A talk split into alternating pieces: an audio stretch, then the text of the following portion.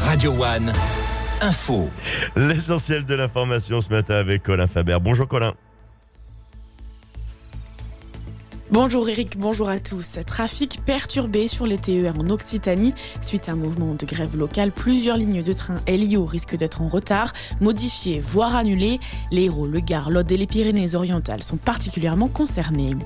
100 cartouches de cigarettes saisies sur un navire en provenance de Turquie. Ce mardi, les douanes et la police aux frontières du port de Sète ont mené une large opération de fouilles. 149 remorques et 30 containers notamment été fouillés.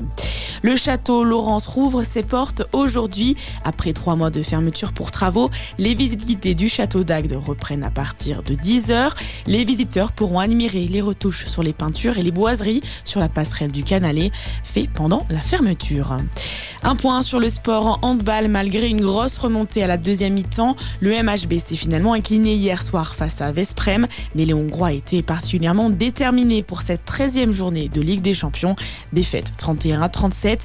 Les Montpelliérains qui se déplaceront ce dimanche à Nîmes pour la 19e journée de Star League. Coup d'envoi à 19h.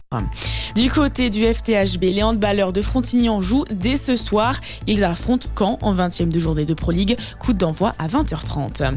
Hier, les basketteuses de BLMA se sont inclinées en quart de finale d'Eurocoupe face aux Turcs de Beskitas. Score final 72 à 75. Et les gazelles retournent sur le parquet. Ce week-end, elles reçoivent Angers dimanche. Coup d'envoi à 15h15 au Palais des Sports de Latte. Il y a du volet à suivre également ce week-end. L'Arago de 7 traverse la France pour affronter Tourcoing demain soir.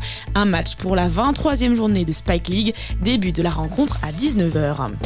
Du côté du ballon ovale, les rugbymen montpelliérains se déplacent à Oyonnax demain. Une rencontre de bas classement du top 14. Coup d'envoi à 17h. Enfin, il y a également du foot à suivre ce week-end avec la 24e journée de Ligue 1.